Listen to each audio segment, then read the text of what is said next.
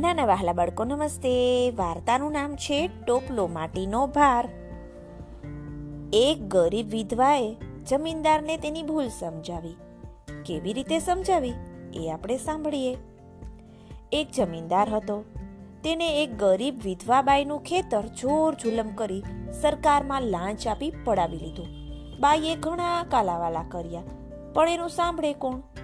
સૌ કોઈ સમજતા હતા કે જમીનદારનો અન્યાય છે? છતાં કહે કોણ? અંતે બાઈ મૂંઝાઈ ગઈ અને જમીનદાર પાસે ગઈ. જમીનદાર આગ કાઢીને બોલ્યો, પાછી અહીં કેમ આવી છે? ચાલી જા. બાઈ બોલી, ભાઈ સાહેબ, હું આપને વિનંતી કરું છું કે મારું ખેતર તમે લીધું તેની હરકત નથી. હું બીજે ગામ જઈ મજૂરી કરી ગુજરાત ચલાવીશ. પણ મારા ખેતરમાંથી એક ટોપલો માટી લેવા દો ને તો બહુ સારું. કારણ કે આ મારા ખેતરની માટી છે, એટલું મને યાદ રહે. જમીનદારે માટી લેવાની તો હા પાડી, છતાં તેને બાઈનો વિશ્વાસ નહીં આવવાથી તે સાથે ગયો. બાઈએ રડતા રડતા માટી ખોદી, ટોપલો ભર્યો, છતાં પથ્થર જેવું જમીનદારનું હૃદય પીગળ્યું જ નહીં. ટોપલો ભરી બાઈએ કહ્યું, જરા ટોપલો ચઢાવો ને. જમીનદારે ટોપલો સહેજ ઊંચો કર્યો. ટોપલો ખૂબ જ વજનદાર હતો. જમીનદાર બાઈને ટોપલો માથે ચઢાવતા બોલ્યો, અરે બાઈ, આ ટોપલામાં ખૂબ વજન છે. આટલો બધો ભાર ઉઠાવીશ ને તો તો મરી જઈશ. એટલે બાઈ બોલી, હું મારા ખેતરની એક ટોપલો માટીથી મરી જઈશ. તો પછી તમે તો મારું આખું ખેતર પડાવી લીધું છે. તો કેવી રીતે પચાવી શકશો?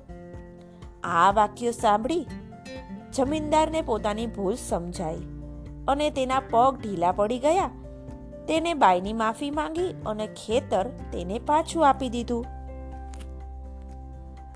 નાના દોસ્તો, બીજી પણ આવી જ એક સુંદર વાર્તા છે, જેમાં એક દાસીએ રાણીને ખૂબ સુંદર બોધ આપ્યો. ચાલો સંભળાવી દઉં. એક રાજાની રાણી હતી. એ રાણીનો એક ભવ્ય મહેલ હતો. આ મહેલમાં ઘણી બધી દાસીઓ કામ કરતી. એક વખત એક દાસી કામ કરતા કરતા ખૂબ જ થાકી ગઈ. એને રાણીના પલંગ પર સૂવાની ઈચ્છા થઈ ગઈ. એ તો રાણીના પલંગ પર જઈ અને સૂઈ ગઈ. ત્યાં જ અચાનક રાણી આવી ગઈ. રાણી આવી અને એને જોઈ લીધો કે દાસી એના પલંગ પર સૂતી છે. એ ખૂબ જ ગુસ્સે થઈ ગઈ. ગુસ્સે થઈ અને સૈનિકોને બોલાવ્યા. સૈનિકો, પકડી લો આ દાસીને અને નાખી દો જેલમાં. એની હિંમત કેવી છે? મારા પલંગ પર સૂઈ ગઈ. દાસી આ સાંભળી ખૂબ જ ગભરાઈ ગઈ. હવે ગભરાઈ તો ગઈ, પણ છતાં થોડો વિચાર કર્યો. વિચાર કરી અને હસવા લાગી. એને હસતી જોઈ રાણીએ પૂછ્યું, તું કેમ હસે છે? તને બીક નથી લાગતી? ત્યારે દાસીએ સુંદર જવાબ આપ્યો, મેં તો ફક્ત પાંચ જ મિનિટ તમારા પલંગ પર આરામ કર્યો છે અને મને તો જેલની સજા થાય છે. અને તમે ખબર નહીં કેટલો સમય સુધી આ પલંગ પર આરામ કર્યો છે? તો તમને તો કેવી સજા મળશે? ત્યારે રાણીની આંખ ખુલી ગઈ. એને પૂછ્યું, તારા ગુરુ કોણ છે? મને પણ એની પાસે લઈ જા. નાના દોસ્તો, આવી રીતે એક દાસીએ રાણીને ખૂબ જ વિનમ્ર બનાવી દીધી.